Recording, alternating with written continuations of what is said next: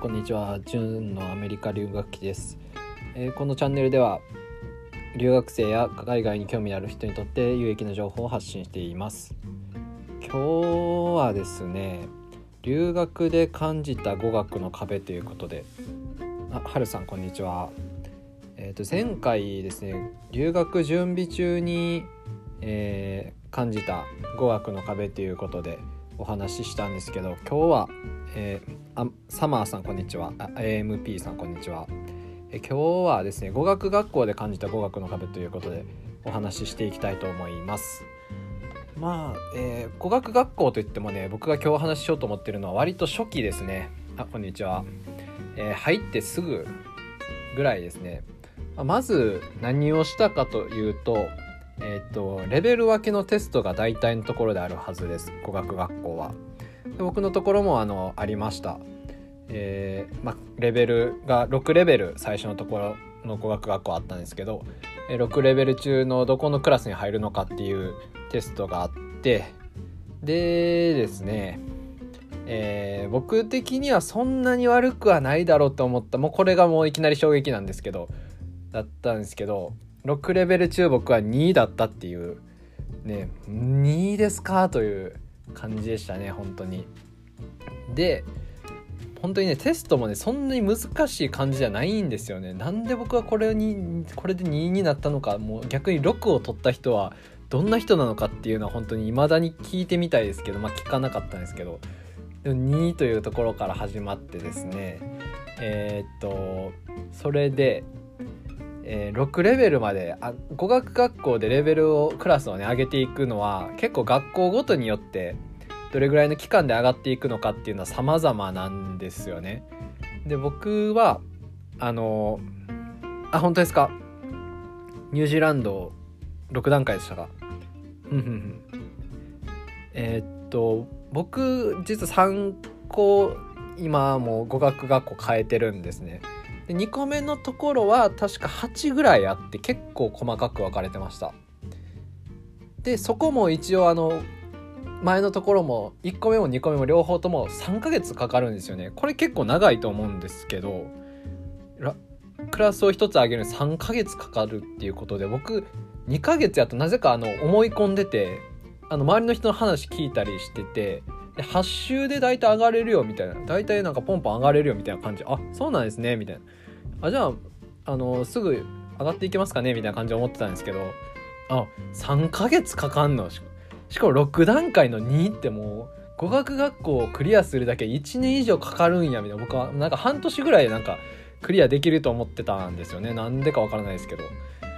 うん。6段階まあ最初まあ3か4ぐらいから入って、まあ、2ヶ月ぐらいでポンポンって上がっていってまあ半年ぐらいで、まあ、クリアして僕次大学院行きたい思ってるんで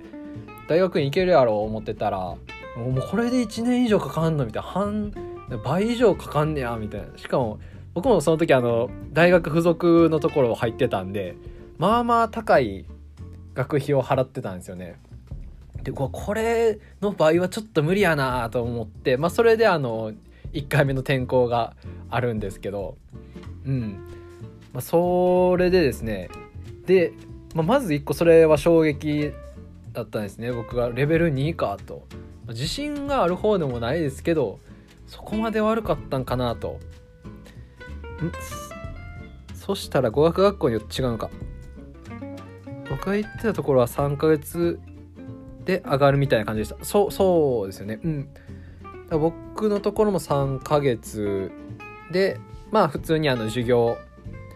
えー、っとテストはあの3つとも本当に様々だったんですけどその1個目のところはもうあのなんか面談みたいな感じで先生が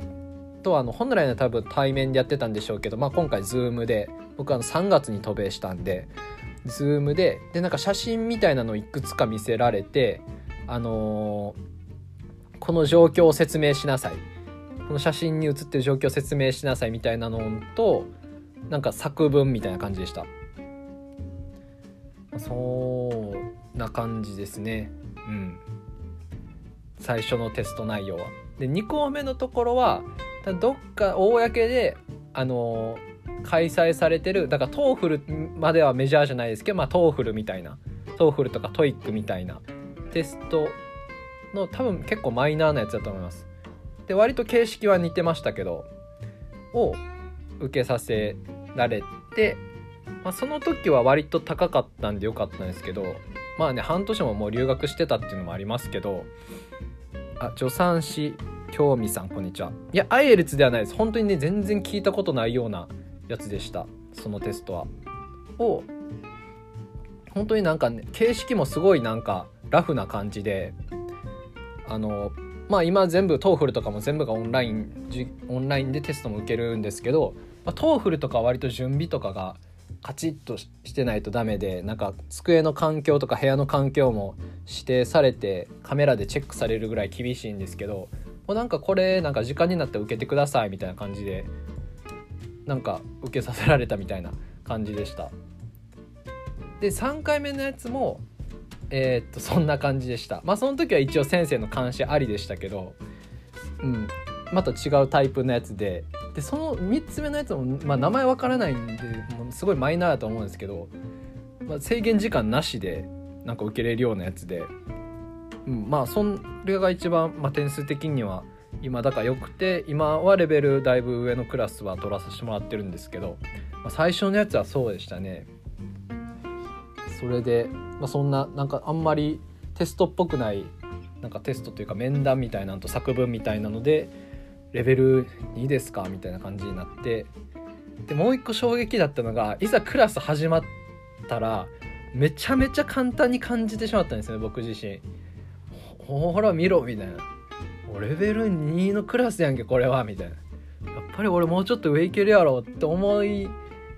思ってましたしあのアドバイザーみたいなのがアメリカの大学とかは基本的にそのキャリアアドバイザーみたいな人がつくんですけど僕も語学学校でもついてくださっててでその人にも相談しましたね「僕2位ですか?」みたいな感じで言ってクラス授業内容めっちゃ簡単に感じたんですけどみたいな感じであの伝えました。うん。それでまあそれ言うとそのアドバイザーもみんなそれ言うみたいに言われてみんなあのなんか授業簡単って言うみたいな感じでなんか切り返されてほんなテストがおかしいんちゃうんかいって言いたかったですけど言えなくて僕ちょっと上のクラス上げてもらえないですかって言ったらそれはあの授業始まってからの2日以内に言ってもらわなあかんかったみたいな。でもうちょっと僕多分4日目ぐらいに言ったんでね。あ過ぎてるんでみたいな。一応最初の週やったらやってくれるかなって思ってたんですけど。2日以内にやらないとダメみたいで。あゆうやさんこんにちは。であのさそれ断られて。うん。でも2日って言っても多分渡米してこっちに来てから入寮を済ませてバタバタしてもうそんなん言ってる前にテスト受けてオリエンテーション受けてで授業始まって教科書もね買ったりしてたらもう多分一瞬で2日とか過ぎてたんで。おおほんまかって。2日目だったらあの話聞いてもらえるみたいな感じです。なんかその交渉の余地ありみたいな感じです。あのこの授業僕に合ってないと思うんですけどみたいなその異議申し立て期間がその最初の2日間だったっていう感じなんですよね。でまあさもう最初はもうしょうがないんで受けてでももう本当にねちょっと不満だったんで僕はあの途中であのこれなんか飛び級みたいなのってできますか？みたいな。もう僕だから半半年やと思ってた予定のところが1年以上かかるって知ってめちゃめちゃちょっと焦ってたんでこれ飛び級とかってできますかみたいな。言ったら